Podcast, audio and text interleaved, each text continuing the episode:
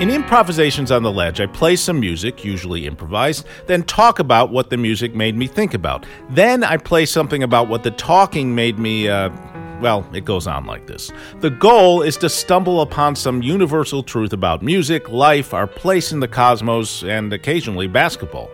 But even if in any given podcast I don't happen upon a glorious epiphany, the stumbling itself can be quite entertaining. You know, it's the journey, not the destination, and all that. So, since you've apparently stumbled upon this intro, you might as well go ahead and check out an entire podcast. I'm Peter Saltzman, composer, pianist, singer songwriter, author, podcaster. Just go listen.